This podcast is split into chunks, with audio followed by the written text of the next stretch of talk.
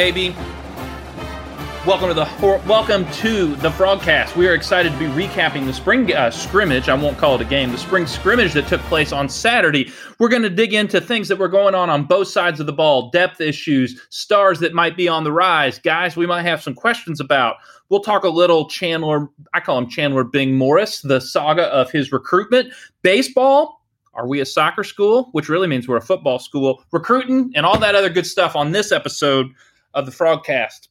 As always, we have Billy Wessels, Jeremy Clark. Fellas, how y'all doing on this fine Monday evening? Doing good. Excited to talk about some uh, some games, some game, some practice. Doing excellent. Can't wait to hear everyone's thoughts. Awesome. Well, let's just jump right into it. This is uh this is going to be the question probably for the next year in a lot of ways, but Billy, did you kind of get a taste of normal of what perhaps a post-COVID world will feel like on Saturday where we had people there, we had football going on and you were able to at least pretend as if the world is returning back to normal? What was it like? Was that a shot at the few fans that show up for TCU football games? No. no. it was it, it was I know what you're saying. No, it was well, I was saving that for about a third of the way down the outline, but no, it was not a shot. of it, it, probably was like a normal spring crowd from what I've been able to gather. So. Yeah, it was definitely, I think, a little more than I expected, but it was not a not a, a, fervor, not a fever pitch. I think people were there for the breakfast tacos. Also, they're pretty good. Shout out Rudy's. Uh, but it was, yeah, it was fun. Like it was fun sitting around people. I, I kind of stayed away uh, from the most part of people. I sat next to old pal Clint from Toad Talk. Uh, I appeared in his video this week. If you haven't seen that yet, give him a selfless plug there. But yeah, it was it was fun being around some people and watching watching football. I haven't sat in the stands at a football game since uh, 2009 when I was a student. So yeah, it was a it was a weird experience. Jeremy, you've been to going to spring games since like Jimmy Carter was president. What was this like to be able to get there, especially after last year when after four days of practice everything just went away? I mean, I was I liked it a lot, man. It it was good uh, just to to see everyone in person. Um, I can't remember last time I saw Billy in person. Uh, Coach Patterson, I don't think we've seen him in person since Last over a year. Yeah, I mean, I mean, it was it was a long time, and we were joking, "Hey, coach, good to see you again." Um, but yeah, the fans came out. It was good. Rudy's had breakfast tacos. I didn't grab one of those. I, Brody was mad that he didn't grab one. He he didn't want to wait in the line, but he also was mad that he didn't get a breakfast taco. But um, we we went up to the press box, so it, you know, kind of normal for us. Um, being able to sit in the press box last year during the season and and during the spring game, and uh, I mean, it, it, it was what it was. I mean, you you had what Billy, maybe three thousand fans there, maybe two thousand. I don't know. Yeah, between um, two and three. Yeah, somewhere around there. It was it was fun. I mean, there's still uh, a lot of protocols going on. Still had to wear the mask and everything, but at least they got through 15 practices, and at least they had uh, a semblance of some type of spring game, even though they refused to call it a game. It's called a scrimmage. Um, but it was fun being out there. I, I enjoyed it. I know we're going to go deep in the weeds on this right out of the gate, but are are the same uh, COVID protocols of testing going on during spring practice? Is you know people getting tested? You know, obviously that that cost us a bowl game, that cost us the SMU game last year. Is that still in place? Are you aware? You know, be honest, I haven't really asked about it because I know a lot of the players have been vaccinated. I'm pretty sure the entire coaching staff has been vaccinated. I, I really haven't asked about it. Uh, I guess I need to since it's still kind of it, it, just it, not to not to sound bad about this, but it seems like everything's just kind of not disappeared, but it's really slowed. Um, yeah, with with all the with all the vaccination and everything now, um, everyone's available to get it, and it. I mean, just really hasn't been brought up. Um, and, and, again, I'm not trying to sound insensitive about the whole deal, but it it just it, it's it's just different from what it was four months ago during the season. Well, you're the one here that's had it, so I think if anyone could be insensitive, it's you. But but I mean, yeah, you mentioned wearing the mask. There was maybe ten percent of fans wearing the mask. Yeah, and it it was a nice day. There were people were pretty spaced out. It, there were still marks in some seats and stuff, so it wasn't crazy. Like it wasn't I didn't feel unsafe being there. Right. But yeah, I think I think Rona's over. I don't know if they're doing the testing or not anymore, but I can't imagine they are still. Yeah. I think the only the big difference for us is usually we get media, uh, we get the field access. They didn't want anyone on the field as far as uh, media was concerned. Um, even the TV cameras had to stay up kind of on the east side concourse. Uh, and, and, where we took pictures from was where I got the most pictures is basically where the showgirls stand um, during the games. I, I squeezed in there before they got over there um, and was able to get a few pictures. But other than that, it was pretty much normal. No one's going to comment on that. I was going to say, I'm just going to let that go. I'm just going to let that go. What I squeezed in there before the showgirls got over there. I don't know what. Squeezing there by the showgirls. I'm just, just going to huh? let it go, Billy. I, I was laughing and didn't. Want, I wasn't going to say anything, and then you had to. go. Well, I wasn't going to go stand in front of them when they're doing their, their little cheers or whatnot. I'm, I mean, I'm not that brave. brave. Okay, good call. Great. All right, we're, we're just going to move right along here. I, I will say, I, my hunch is that that COVID protocol for the press, Patterson might err on the same on the safe side and keep that there till like 2027 just to be safe. My hunch is those are the things that he's going to want. Players, whatever. Fans, pack them deep. But press, we need you out there in um, North Tarrant County in order to get just to stay safe. Well, I was I was glad that that he did something in person, and he uh, Estridge and the boys, the the radio guys, John and Landry, they did a little radio show out there, and um, they had Coach B on before the uh, before the scrimmage, right before he talked to us.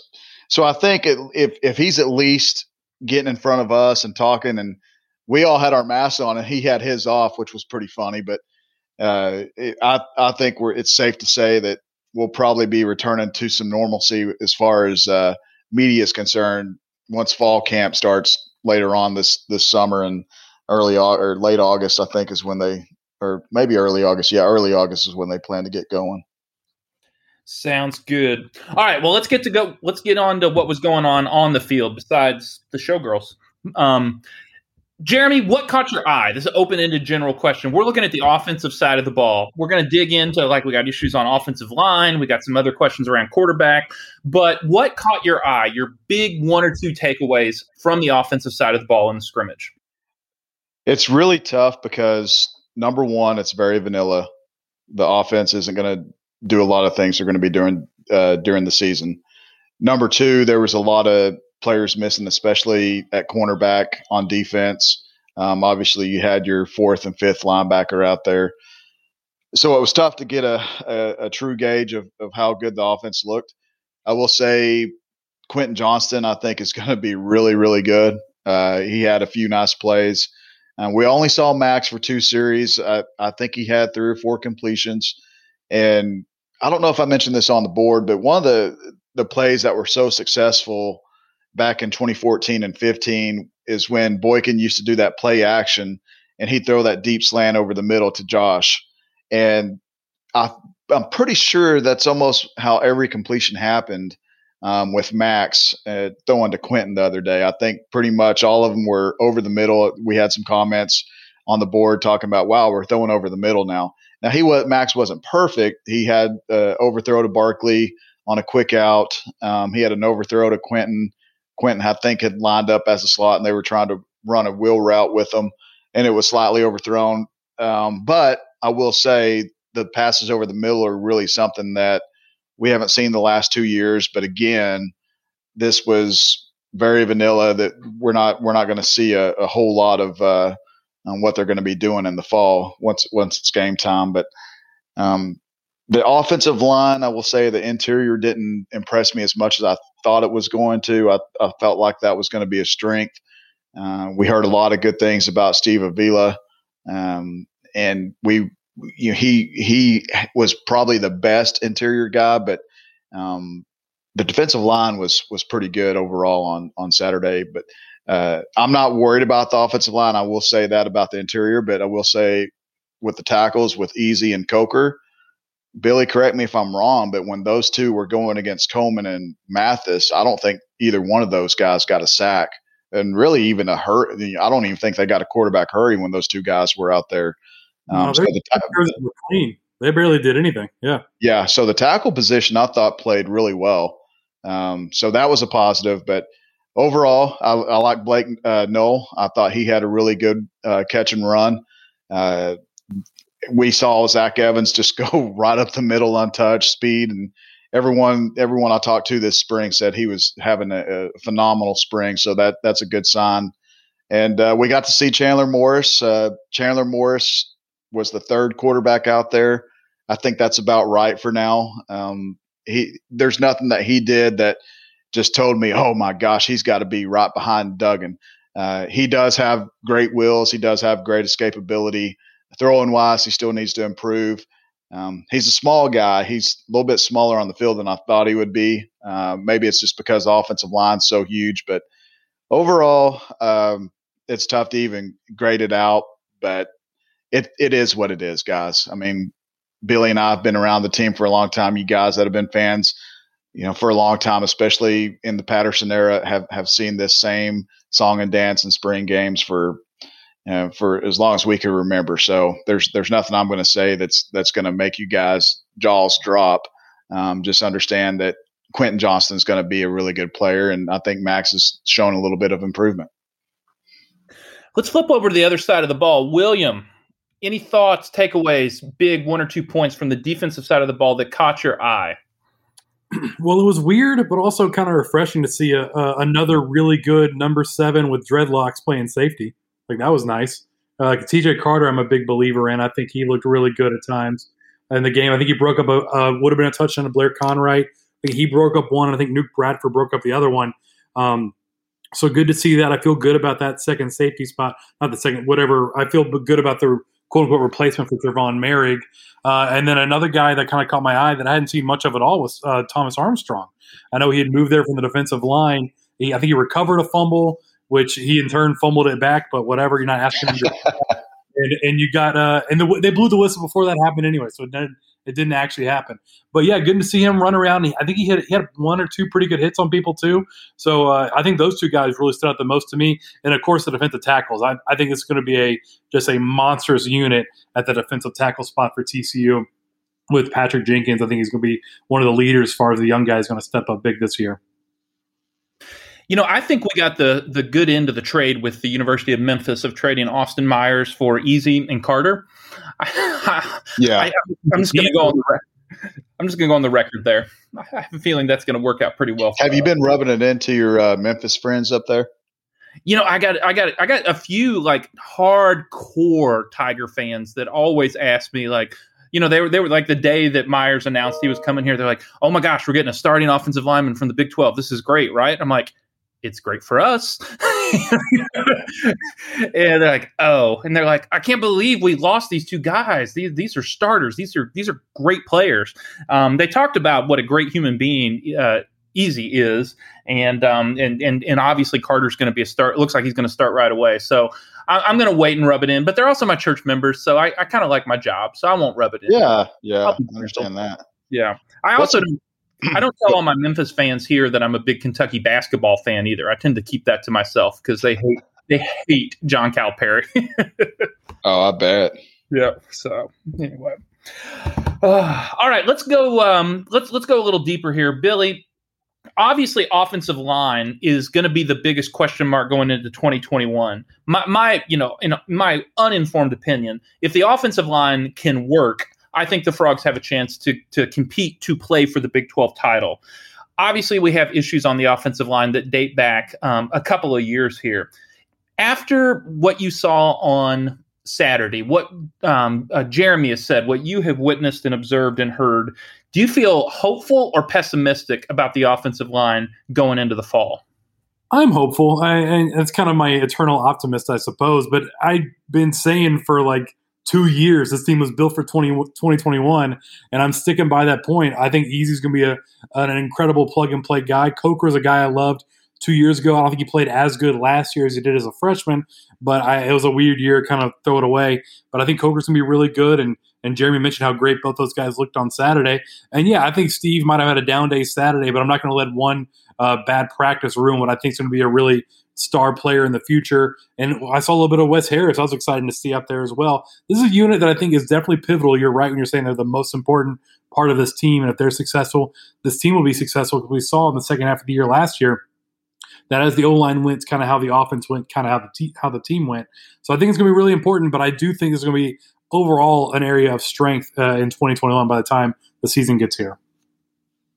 I think one thing someone mentioned on the board is you also got to remember on Saturday that this TCU defensive line is really good. Um, yeah. Yeah. I mean, it, it, very well could be the best defensive line in the Big 12. So we also got to, I mean, they who I can't remember who posted it, but that was a great point that I didn't really consider on Saturday. It's like, man, they're struggling, but you look up and you're like, holy cow, they're they're playing against a, a really good defensive line. Yeah, it's almost uh, it's weird. The, the weird aspect of the spring game is who you're rooting for, right? You're rooting if no one scores, like, well, this team sucks. But then you realize, oh, the defense is really good. But so if people score left and right, fans would be excited because oh look at the offense, look at the offense. But you know GP would have a uh, like be ripping people's heads off on the sideline. So I'm gonna I'm gonna be satisfied with the 70 yard Blake Nowell touchdown and 75 yard 75 yard Zach Evans run as enough offense for me, and just know the offensive unit's gonna be the offensive line's gonna be much better by the time actually the fall gets here. Yeah, who you root for in those moments is, is difficult to, to, to digest and dissect. But if we take the if if we if we use that filter to look at it, we have to be excited about our, our offensive tackles. I know we've highlighted, you know, there maybe were some concerns in the middle. I feel, you know, before Saturday, I felt really good about how we were going to play in the middle. And my question was, are we going to be able to, to, to set things on the edge? Are we going to be able to have offensive tackles that can do their job? Um, you know, Mathis and Khari Coleman, uh, I have no questions about their capacity to produce this fall. So our offensive tackles played well maybe they can piece things together in the middle between now and August. So I'm I'm going to go with the I'm I'm an optimist like you are, Billy. I know you've already predicted a national championship this year, and so I won't go that far, but I will say the offensive line will get better in the middle. I will say this: they look huge up front. That starting offensive line is huge. And what more do you want? What more do you want? Exactly. What more do you want? Uh, let's flip over to the other side of the ball. Jeremy, we obviously are going to have to replace two players in the defensive backfield that are probably going to get drafted. Uh, you know, before the fourth round or fifth round, I know we're going to have a first rounder. What did you see in terms of people stepping up in the defensive backfield that at least could give some Frog fans some confidence or any points of concern? Well, I mean, the only concern you have is you're you're replacing two NFL guys, and one's basically going to be a first round pick. So you got to kind of temper your expectations a little bit. I mean, I don't think anyone on the roster is going to play as good as Moehrig. I, I, was impressed with TJ, and kind of the thing that's really impressive about him is I don't think he ever played safety before getting down here. I think he was always a corner, and people I've talked to around the program have said he's he's an extremely fast learner. He's got great ball skills, uh, great awareness, and one of the plays that Billy was talking about where he saved a touchdown, man, he covered a ton of ground on that play. I thought it was a touchdown. And maybe it's a touchdown if if, if it's a different quarterback throwing. I don't know, but he made a great play. Uh, just kind of looked like a center fielder out there running down a deep fly ball. He batted it away at the last second, but he's not as big as as Trey. But uh, I, I will say that he did make enough plays on on Saturday where I feel more comfortable than than what I did before um, having a chance to see him up close. Now, again, he's not going to be Trey Moehrig, but I think is the, the big thing with the secondary, and, and I've said this on the board and I've talked to people about it. Biggest thing that's going to help them this year is the defensive line. Anytime you have a good defensive line, the rest of the defense plays well. Uh, for whatever reason, four two five, strong D line, your defense is going to be good in general.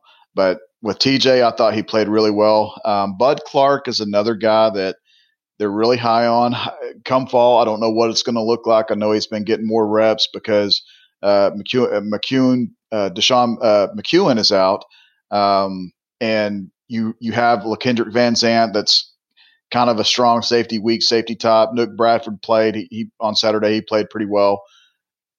I think as far as weak safety goes, uh, uh Josh Foster is another guy that I think is going to be able to step in.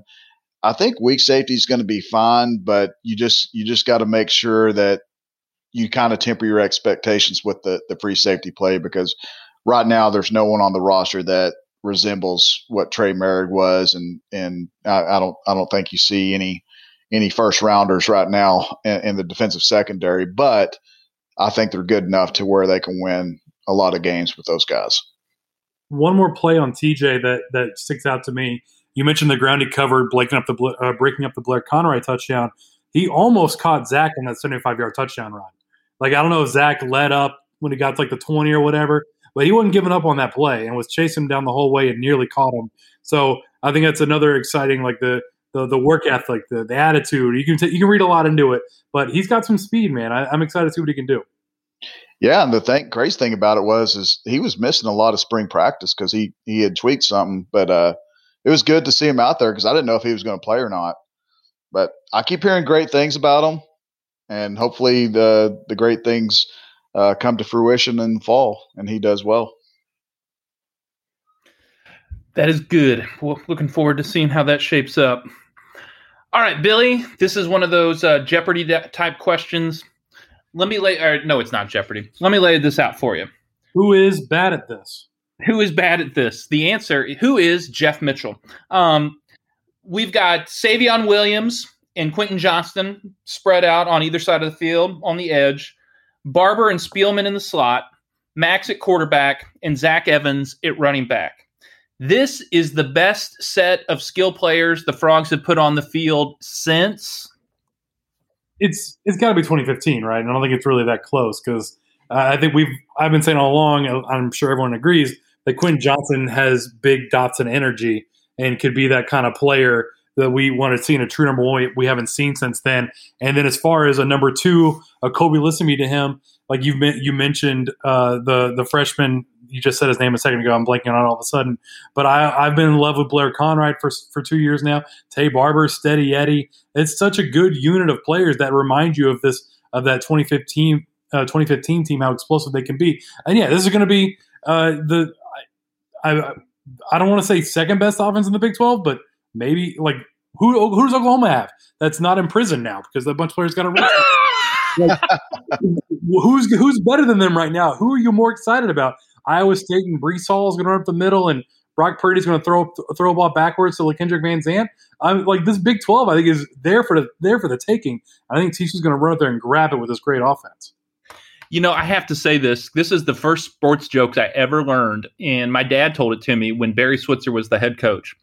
Oklahoma is number one in three polls AP, UPI, and FBI.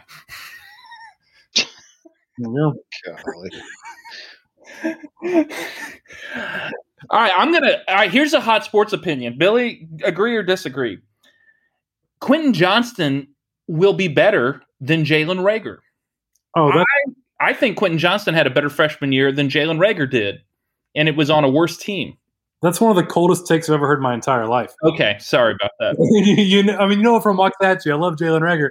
I know. I felt at times that he he didn't he never lived like I don't say never lived up to the hype because he had some moments, but there was like, come on, man, like you you if you want to be a first round guy, make that play. Now he proved us all wrong by being a first round guy, despite some plays he didn't make.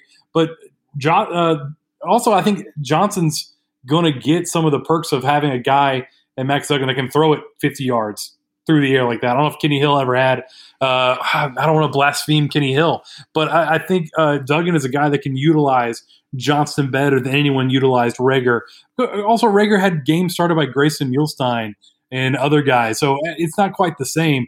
But I think Johnson is going to be one of ooh a top three receiver in TCU history when he's done. Is that a hot take?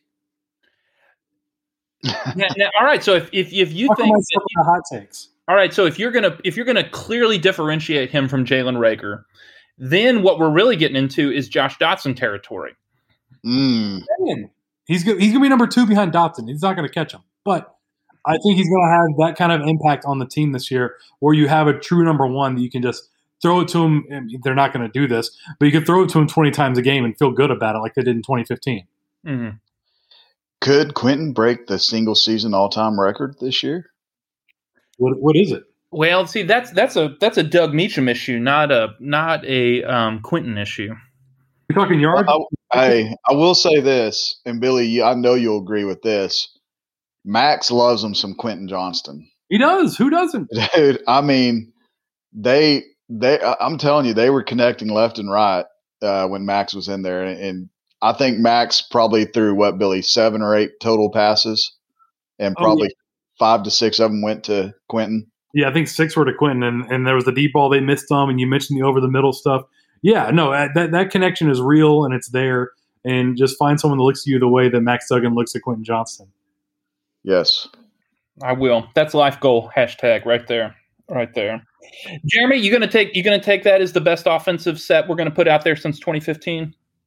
Yeah, I can agree with that. I think Billy made some great points. I mean, you've got a you've got a third year guy quarterback. You've got the only five star running back, um, other than Tyson Thompson, whoever who never put on a frog uniform. Mm-hmm. Um, I think Zach Evans is the next great thing, and uh, you've got great receivers on the outside too. A six five, six four guy on the outside, and you got three just Spielman, uh, I don't. Did you mention Derius Davis? Darius I Davis. I didn't mention Darius yeah. Davis. Darius, no. Derius Davis is another no, one. That, I hadn't mentioned Conwright. Yeah. Uh, no, I had not. And and Conwright had a pretty good spring game, and, and, you got Barber. So the, the four slots are are really good. And I mean, it's on paper. Paper, I you know I, I guess say, yeah, 2015. I guess I'll be a revisionist in my own history here. I guess I'd say 2014 because how many games was were all right, we didn't have. I'm going to go to 2014 because we had uh, Deante' Gray in 2014 that we didn't have in 2015. Uh, how many games were Josh and Kolby Listenbee out there at the same time in 2015? You know, because Kolby got hurt in the Texas Tech game and didn't come back until way down at Iowa State, and then of course I don't even want to think about Josh getting hurt against Oklahoma State. So, um, yeah, I think I think we're going back seven years. So, yeah, it's been a while. No pressure, boys. How many catches did Doctson have in 2015? I, I, just looked it up, but I don't see if any of y'all can can get it. In 2015 or 14? 2015, he set the record for most catches in a season in TCU history. All right, let's see here. 20. Okay, so I know I think he had 19 against Texas Tech in that All game. All right, so 2015, he gets hurt against Oklahoma State, and then he's out Kansas, Oklahoma, Baylor, and the bowl game and that's still the record. I'm going with 77. I'm going 84. He had 79. 79. Ooh, good okay. guess, Jeff. Yeah, really good guess. Without going over two prices right rules, you win all the prizes. But thank uh-huh. you. Thank you. Quinn John- What do you have against Texas Tech? Was it not 18 or 19, something had, like that? He had 18 that tied the record set by Richard Woodley, who also oh, eight versus Texas Tech in 1990. How do you forget that game? I know. I was barely alive. But but with that being said, so 79 is the record, and Johnston had 22 last year in nine games played. Mm-hmm. And so uh, that's that's a big that's a big leap. But I think we saw a lot more out of Johnson the back half of the year than we did the first half of the year. So I don't know. I, I think I think 80 is a is a bridge too far, but I think it's something to think about in two years. I'm going 58 this season. What's the yards? The yards is what I was more into. I don't know if he'll get the catches because they spread the ball out so much, but he's got a a crazy yard per catch average. Okay, yards per season also set by Doctson in 2015. And we're play price price line with this is price is right with this as well. Twelve seventy three. I was going fourteen ninety. Uh, Jeremy, you win this time thirteen twenty seven. Okay. And that's the record by 260. He, he Jalen Reagor in 2018 had 1,061. That's second most all time. So you got to think if if Johnston averages just 100 yards a game this year, he can he can get close to that. That's 1,200. That puts him mm-hmm. second all time. Yep. Well, they're so, going to a bowl game, and then when they play in the playoffs, that's another game. Or yeah, they're going to playoffs. So Big 12 title game plus national championship. So, I mean, 15 games. I mean, he won't even have to average 100 yards. Yeah. No. But he will. Okay. but he but he will. Okay, so, so we've got at least 1500 yards on the record here in mid-April. We've got this written down. 87 catches and 1400 yards is what I'm going to say. Speaking of tempering our expectations. Never tempered anything. Speaking of tempering our expectations, all right, things are, are running wild here, like we're at a horse track in Arkansas. I love it. Uh, Jeremy, you've already dug into this a little bit about defensive line, but uh, this is the best depth that the Frogs have at defensive line since when? Probably 2014. I mean, they had they had good defensive tackles. They had good ends. Um, okay. I don't. Man, I just can't. I can't recall them having eight defensive tackles that are going to play in a game ever, though. Mm-hmm. I can't remember a.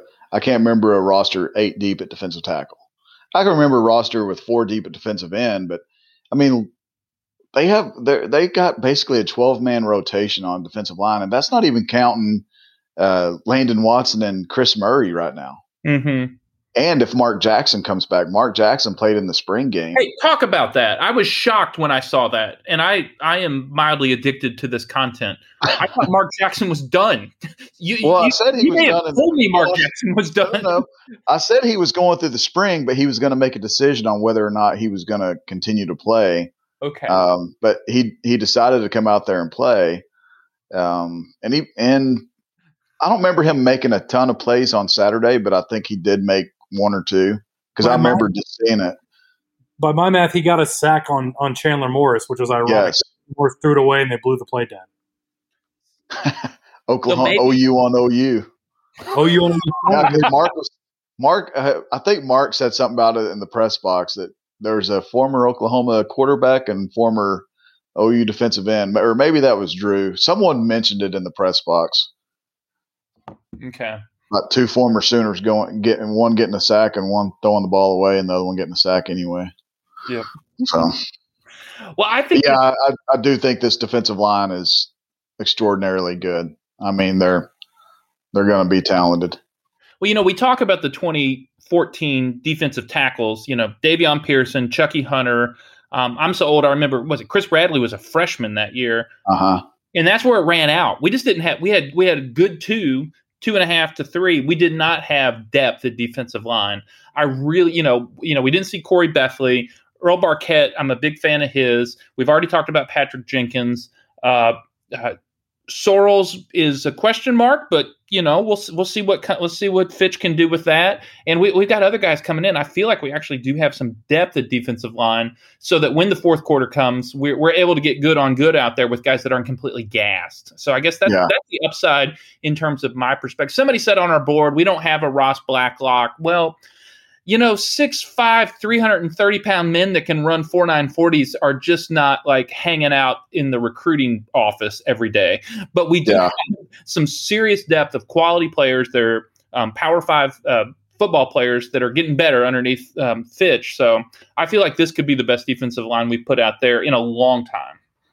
I think Sorrells has a really bright future, and I've mentioned it on the board a few times that it, once he puts it all together, he's going to be really good.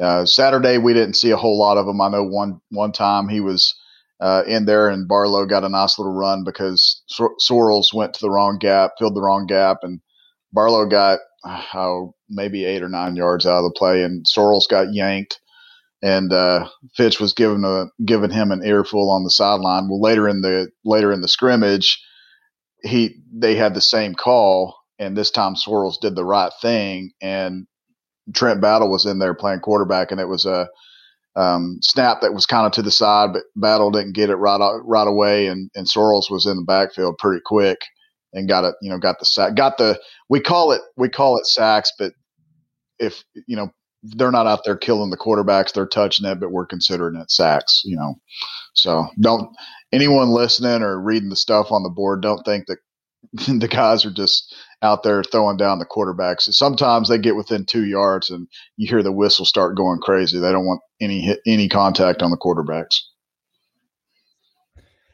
Any other takeaways from either um, Billy or Jeremy? Things of note uh, from the spring scrimmage that you think is worth highlighting for our listeners before we get on to um, uh, Chandler Morris, baseball, soccer, and recruiting, and then of course listener questions. I think you got it all for me. Okay. Jeremy, anything else you want to um, uh, drop in there? I was just pondering that, and I can't. I mean, we we really didn't talk about Chandler Morris a whole lot, did we?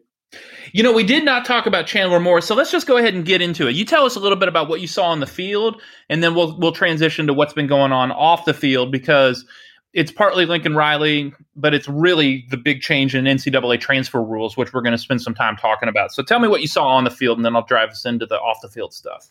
I, I will say this. I, I, know I mentioned them now. I'm telling you, I got COVID brain, and I and as soon as I said we didn't talk about Chandler Morris the way I remember some of the things I said, but um, I will I will say he's he. I don't think he's. Uh, I know he's not as as fast as Max straight line, but I do think without seeing Sam Jackson on Saturday, which I was very disappointed we didn't see him. Um, but I will say with without any doubt that Morris has the best escapability. I mean that that guy he is quick. Um, he sees the rush pretty good for as small as he is. He's he's got great pocket presence. I will say that about him. He's not one of those. Typically, quarterbacks his size take a snap, and as soon as they feel the the the little bit of pressure where the pocket collapses, and they just take off and run. And I will say he does a great job of uh, staying in the pocket for as long as he can. And once someone is getting the heat on him, he he had one play where he just completely I don't know who it was, Billy. Maybe you maybe you remember, but he completely juked a defensive end out of his shoes and uh, made a nice little run to the sideline. And there was another play where I think they had like a third and eleven, and he ended up running for like thirteen or fourteen yards for a first down. But I would say that just just seeing those two plays it, it would not shock me in the least if they have some type of. Uh, now I know I've said this before because this this was relayed to me last year. The the the Stefan Brown package. I could see them having something similar to what Morris did at OU, what Lincoln Riley had for him late in the year, using his running ability. Um, number one, because Morris can run, he's fast, and number two, you eliminate some of the the wear and tear on Max. And if they got another quarterback that can run a few plays, if if Morris can come in there and run five or six plays, and you take five or six carries away from Max, that's going to help you in the long run with Max staying healthy. So I think it's I think it's great in that aspect, and um, I'm I'm excited what he can to see what he can do. Right now, he's he's backing up Downing, but I, I think that'll change in the fall after Stephon Brown last year, I'm I'm so heartbroken. I'm not buying into another guy's package ever again. I'm just going to let that go too. Yeah, um, let that one go too. I, I caught go. that one. Okay. Yeah, I, I, I threw that up there for a softball for somebody. this is a, Come on, this is a family show. My mother listens to this. This is a family show. Um, all right, so obviously we've had a lot go on with Chandler Morris in the media and off the field for three or four weeks here, and there have been, um, how do I put this, a variety of takes on that on Twitter, as well as um, some sports columnists that have weighed in. Bottom line, Chandler Morris transferred to TCU from Oklahoma. Uh, he had not been released from his NIL from the University of Oklahoma because he had to be there for a year for that to be released, is what I understand. This stuff is so dang hard to keep track of. Mm-hmm. But there has now been um, NCAA uh, uh, legislation that has been passed that everyone is now eligible for a one time transfer to where you do not have to sit out a year, and the university cannot withhold you from sitting out a year. And so, even though I think at the end of the spring game, Lincoln Riley formally released Chandler Morris from his um, NIL to be eligible immediately at TCU. That in the end didn't matter because I think it was that day or the next day the NCAA let that legislation out, um, or the word leaked. I can't I can't keep up with all of that. Bottom line, Chandler Morris was going to play here one way or another. Um, he was going to be eligible to play this fall because of the NCAA legislation. But everything that went on before that. Jeremy, was that just all drama, bullcrap? Is this just uh, Gary and Lincoln playing uh, uh, just having fun in the media. I don't know, but I'd really be I'd really open your thoughts because it's petty and I love petty. uh, you know, Chandler Chandler Morris, Oklahoma releasing him from his NLI. I thought it was going to be tougher than Lincoln Riley's brisket for a while. I mean, it, it was it, they were they were digging in. They were they were playing. They were they were. Uh, I mentioned it on the board. It wasn't going to be a pretty thing for Oklahoma because number one, I think it did kind. Of, it, it's it's great. It's great drama, like you mentioned. Um, it's funny because out of the 20 minutes Coach P talked, the first story a couple people did was talking about Chandler Morris's availability. I'm like, okay, it's the quarterback, his second string, but this is probably going to get generate the most clicks, so go with it. But um, talking with some people, I know I know Coach Patterson and Lincoln were talking behind the scenes, and um, the conversations were cordial. Um, the the whole part about it was, I think, a little overblown in the media. The uh, the end. I, I was posting the whole time. It's it's going to work itself out. It's going to sort itself out. And when coach kind of said, well, it's in Oklahoma's court. And then Lincoln comes out and says, well, if the rules are this and this, then we'll, then we'll revisit some things. Well, once he said that and the NCAA, you know, came out with their new legislation and the Big 12 came out with their rule, then Lincoln, guess what? You, what you said was basically if the rules change, then you guys are going to release Chandler and he's going to be able to play.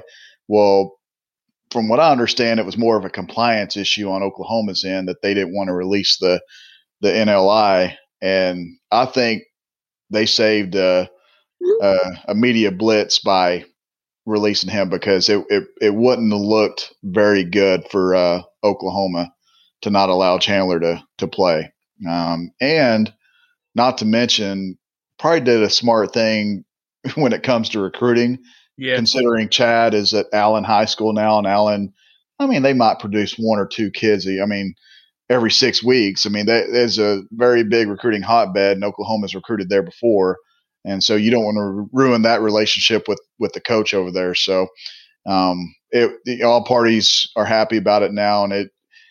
I, I think it was a little bit too much drama at times um, because I always felt like, and, and talking with people that I was speaking with behind the scenes all felt that it was going to work itself out. Quarterbacks always get their waivers. Waivers are not; they've always gotten them. I, no one should have put too much thought into this. It was clearly going to happen at some point. At some point, one way or another. I realize my acronyms are getting all butchered. NLI is National Letter of Intent. NIL is Name, Image, Likeness. I've got I've got the N, the L, and the I all mixed up because we don't get that either, so it's fine. Yeah, I know. okay. I'm I'm really looking forward to name, image, and likeness um, coming out, and some oil company um, owned by a TCU alumni really wants to sponsor it a hundred grand a commercial, a, a you know a four star running back out of I don't know Allen High School or something. oh, any anything else on the on the Chandler Morris saga, Billy? That's that's worth noting. I do like your comment. If the if it's a quarterback, they're going to get their way. Been that way for years. I don't get or, surprised by this. Or it's a quarterback from a family of means. If I can go there um, that is also a way that it usually gets done. So I mean, it, that that plays a big role in it too, I believe. But yes. also, I mean, yeah, I'm yeah. You can look at there's so many cases over the years: Baker Mayfield, Kyler Murray, um, just just to get, throw Oklahoma under the bus a couple times there. So. Although I, I, will say, and I've, I've, I've tried to be as unbiased as I can in this, Baker sat out a year, Kyler Murray sat out a year. I think you should. Ha- I mean, I guess where I disagree with you, I guess where I'm, I, I, I resonate with what Lincoln was trying to communicate. If you're transferring in conference, I'm okay with them sitting out a year if they get a year back in the, at the end. I mean, I get, I guess that I don't want to be recruiting off of your conference mates roster. Um, because all right, so so let's let's pivot into that now. This is going to be free mark. I mean, we are going to have uh, free agency in college football going forward. Um, do you think this is going to have a positive impact and negative impact? I know the pa- we I, I tend to have a bias towards um, the player movement that they would have more rights, they would have more access. I, am a big advocate of name, image, and likeness. I think they should be able to share a little bit in in, in what they're able to generate. Um, I guess I'm the last capitalist in the world. I think they shouldn't have their salary capped by the government. Um, but I think it's going to screw up college football. So, what, what what direction do you two see this going with um, kind of a free agent market every year? Well, since we have such a, a good relationship with uh, Coach O down at LSU, I imagine he'll tell us whether or not he's reached out to Khari Coleman, being that they being that they uh, didn't recruit him out of high school because they thought he was too small. Khari Coleman too skinny. His, his grandmama don't make no gumbo. They're going to put a meat on our bones. But coach, he had coach. He led the nation in tackles for loss. For Latia, Latia didn't count. Latia, Latia didn't. Nothing, nothing, nothing that happened. Latia has mattered. Okay, I, I'm losing it, but I'm saying everything else that's bad happened to Coach Joe hasn't hasn't actually happened. He's had a rough six months. That nothing that's actually happened has actually happened. but no, I think it's, I mean I think the rich are going to keep getting richer, and then you're going to see more of well, I, I'm the fifth five star quarterback to sign at Alabama. I'm going to transfer somewhere and start at North Carolina or, or Oklahoma or Texas Tech or whatever. You're going to see it's going to be the same thing. Like, nothing, nothing really is changing. Players get a little more freedom. Like I said, if you play a premier position and if you're going to a Power Five school, you're going to get your way regardless. So it might help the little guys some more actually if if suddenly uh, Alabama's fifth quarterback can't go to Oklahoma, he can go to Appalachian State or something like that. I think that'll be more interesting than what it is now. But I think it's going to be very similar to what we've already seen. I don't think it's going to be as disruptive. As disruptive. Now, I think basketball is a totally different animal because it is oh, yeah. five oh. years and you only have five players on, on the court at one time. So that's 20% of your roster gets up and goes. And I don't even know who's playing for TCU next year. It's so crazy. but yeah, I, I, think it's much bigger impact in basketball than it is in football. And I think if you get into a spot in football, you're going to stay for three years. You're going to go anyway. It's it's. I mean, I don't think it's going to be that much different. But good for the players. They they get a chance to come home. I know uh, the kid from Horton, the kid from New Mexico, had to had to wait a little while to get his release because he's coming back home. But I think if he was coming from, if he was going from like Cal to TCU, I think it would not have been a big issue. But going from a non-power five to a power five, they can see that as someone getting above their means, and they wanted to shoot that down for a little while. But of course, it didn't matter. So interesting. I, I'm I'm split down the middle on this new rule. Um, in some aspects, I love it because I do think um, student athletes should have a choice of if things aren't working out right where they are, then I feel like they should be able to transfer. Uh, what, you know, if if they don't feel like it's the right place for them, they should be able to transfer without facing a penalty. What I don't like about it is what I was joking about a second ago. Okay, um, take for instance a kid like Khari Coleman. Okay, LSU did not recruit Khari Coleman out of high school. But when you have a kid like that that has a, a big time impact season, you're basically opening up the door to through back channels, through other ways. Now, coaches can't call from LSU can't call Coleman and say, "Hey, we'd love to, we'd love to have you." But there's there's back channels through all that. Word can get back to Coleman that, "Hey, LSU would really like you if you want to come home." And that's that's what I fear is these bigger schools going after the the smaller smaller school kids um, that have good years like that. Uh, Quentin Johnston's another kid. What if someone like Alabama wanted to come in and get Quentin Johnston? That's that's what I don't like about the rule. As far as you can, you're you're going to have basically a free agent market to where some of these bigger schools can go in and poach some of the smaller schools, especially at the G5 level that have big seasons that are um, younger players that would still have three years of eligibility left wherever they transfer to um, without facing any kind of penalty. I, for me, I wish the rule was a kid has to stay at their program for at least two years before you know be- before transferring without facing a penalty. Um, because I just, for some reason, I'm a cynic about it. Uh, I just feel like some of the bigger schools are going to start recruiting these younger players at the smaller schools and reaping the benefits because those kids don't have to sit out any longer. Yeah, I tend to agree with you, Jeremy. I'm going to be really curious, and in, in the the way the market's going to drive this, we don't know where it's going to go. We we will we will all find out in three or four years, and we'll be surprised by what it does, and then probably be surprised by what it doesn't do. So, I remember, we're all we're all for it until it happens to TCU. I mean, once it happens to TCU, everyone's yeah. gonna be like, "We we hate this rule." Yeah. You know, it, it's it, and we haven't seen it happen yet, but some someone somewhere will see that happen where their stud freshman player is going to leave after one year, and he's going to end up at a bigger school. Yeah. Just watch. One of the one of my Oklahoma fan friends on Twitter uh, posted the other day that after one of their running backs got arrested, he's like, Lincoln, get that recruit going and get Zach Evans to Oklahoma this fall. yeah. I mean that that seriously could happen. I know. Seriously, of course it could. It, it's it's it, it could now happen. It is reality. So in those back channels, that takes about ten seconds to make it happen. So oh yeah, and I, right into the I.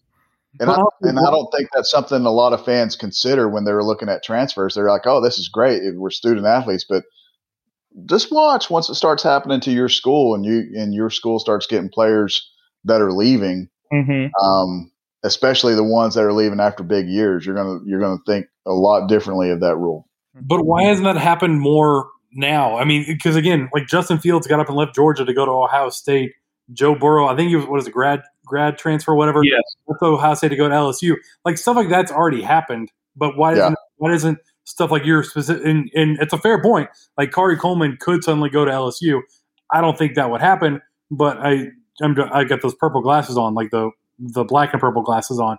But I, I, I but why hasn't that happened more already? Because the p- picture you're painting, I think, could have already happened a bunch because certain schools got their way every time. Right. Well, that's the thing that you don't didn't have before, Billy. You didn't have you didn't have a guarantee in writing. You just had you were you were taking a risk, but it was a good risk because 95% of the time you're going to be eligible. The NCAA, you're coming here. We're trust me, you're going to be you're going to be eligible. We we got a way to work with the NCAA now, but it wasn't it wasn't hundred percent guaranteed. Now it's hundred percent guaranteed. There's there's nothing there's nothing that says there's no rule out there any longer that says you cannot go to this place and and have to sit a year for a guy like like Coleman that just had a spectacular freshman season. The rule before, if he transferred to LSU, you don't have a 100% guarantee that you're going to be eligible your sophomore year. So do you take that risk knowing there's a there's a slight chance I may not be able to play? Well, now you don't have to worry about that. That's the difference. Now you don't have that that stuff in writing that says you have to sit out a year. It's gone. And with him, with younger players, they're trans, especially a, a freshman, you're transferring for the first time. And I mean, that's you're you're not going to have to sit so that's that's clearly what the rule says. You don't have to sit the first time you transfer. Now, a guy like T.J. Storment, I mean, if if he wasn't a grad transfer, he would have to sit. But the rules are so convoluted; it's it's crazy to keep up with. But the one thing that's different now is now you don't have to take that risk. Now you know it's a guarantee that if I leave and I'm transferring for the first time, I don't have to sit. I'm going to be able to play right away. I don't think it'll be it'll be as wide open as the picture you're painting, but I could I could see a couple things here and there that maybe more often than just the fields to Ohio States and stuff. But I don't right. think Wild Wild West is where we're picturing it to be. That's just my opinion. We'll see. I you think know, it'll be more I, prevalent in basketball, to be honest. Oh, yeah, basketball. It's been yeah. That's it's a revolving door at every school. I think it'll be more prevalent in basketball, but let's also think about this. There are they you know they may not be as uh, uh, strategic about this, and I don't mean that in a bad way. As, as we are, they may not be as narrow in, in terms of their thought filter the way we are on a football podcast. Maybe they have a girlfriend at TCU.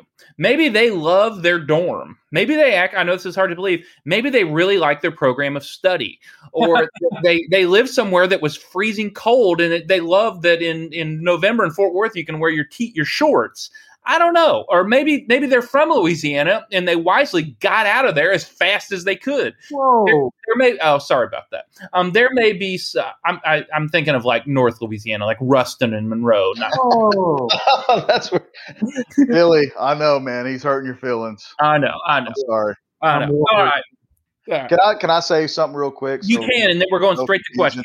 Go ahead. I am not saying Coleman's leaving for LSU. Let's just put that out there. So you guys listening and going on the board. And for the random LSU fan that may be listening, I'm not inferring that LSU is doing anything bad. I'm just creating a perfect hypothetical. That's all. But Quinn Johnston's definitely going to Alabama, is what you said. Yes, definitely. yeah. All right. Um, let's. I'm going to say this real quick.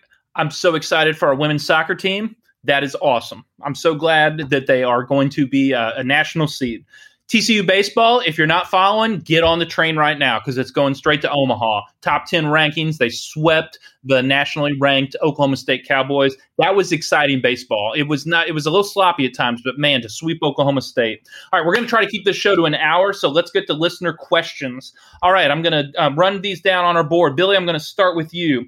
Who's going to have more catches this year, JD Spielman or DJ Rogers? Uh, do punts count? No. Uh, then I'll go Rogers. Okay. Jeremy, we got a new opening that was filled in the recruiting office um, from a, a, a, high school coach in, in, in a, that's got a lot of roots in DFW, especially South Dallas. 90 seconds at most. Give us an update on that. He's very good in the DeSoto area, uh, I 20 corridor. Uh, knows now, a lot of coaches. They, do they have players around there? A, a few, a few. I mean, it was it was big. They they targeted him for a reason. They they wanted a guy that has connections in that area, and and when you talk to people about Bam, I mean, you, you hear nothing but great things about him. Um, this was big, man. I think he's going to help out with a lot of kids. Billy, who's got a higher ceiling this season, Quentin Johnston or Zach Evans? Uh, Quentin Johnston, because I think there's they have five running backs and only one true number one wide receiver. I'm gonna say Quentin Johnston. Jeremy, I'm looking for a veteran player that's not a freshman and you know not uh, somebody that's been in the program for a while that you think is going to be a breakout player on both sides of the ball. Ooh, man. I think Derius is going to have a good year.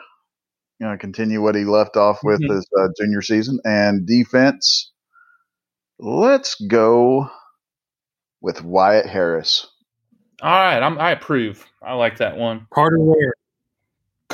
Carter Ware. Carter Ware is going to Heisman Trophy candidate. Carter Ware. Uh, Billy, what are your thoughts on bringing in the big German Honig and um, short yardage situations and run the German version of the Belldozer? Uh, I love it because because the more times I see him on the field, the better. Uh, I don't know if it'll happen, but I'm here for it. Okay. Jeremy, Billy wants it to happen so he can start talking German in the press box. Yeah, into the Marker. come on, run! Come on, do it. That is that is Cajun doing German. There you were. Oh, Jeremy, who who should we keep an eye on as our next commit? Hmm. Some interesting options there. Uh, I'm still going to go with Jay Fair. Okay, you heard it first. 8:41 on a Monday night. Jay Fair. Oh man, uh, Billy, did you get to see Kenny Hill on the sidelines at the scrimmage at all? Did you see any noticeable difference of him being an analyst versus being a quarterbacks coach? I mean, no, he's still the same Kenny Hill. Kenny Hill always has been, but I mean, I think he's he just enjoys his job, enjoys being around the team and being around the players. I I think he's the same person through and through, and he's going to be a great influence on this team. So, any difference? No, not really. But he's out there having fun with his boys. Good. We asked coach about that too, and he said it's nothing really different because he was helping the quarterbacks last year too. So Good. didn't we didn't we didn't really notice anything. Jeremy, this is I can't believe we didn't bring this up in our observations from the spring game. Is there a battle at long snapper? No. There's a four year starter at long snapper. Okay. No battle. Antonio, Antonio Ortiz. Antonio Ortiz. All right. Last question from the listener or listener questions. Billy, will Max Duggan be a top three quarterback in the conference? Um, yeah. Uh, who, who, else is even there? Brock Purdy, Brock oh, Purdy, Rattler, Spencer, Spencer Rattler. Rattler. Yeah, those are the top three. Okay. All right, I can go with that. And he might be two. Like I don't think he's. I don't think he's third. Oh, I think Purdy's oh. fifth. It's a it's a crazy hot take, I guess, but I think Duggan has a higher has a higher ceiling than Purdy does. There, I said it. I cannot wait till that game late in the year on the road in Ames. Ooh, it's going to be nine and below. Sacks him three times, and LVZ hits two touchdowns. Yeah, I'm excited for it too.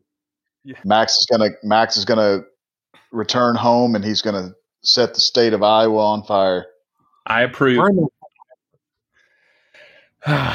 talking Well, like we- Billy now. We're going to try to keep this to an hour here, guys. Right there at 59 minutes and 30 seconds. Anything else you guys want to say before I land this plane? See y'all around.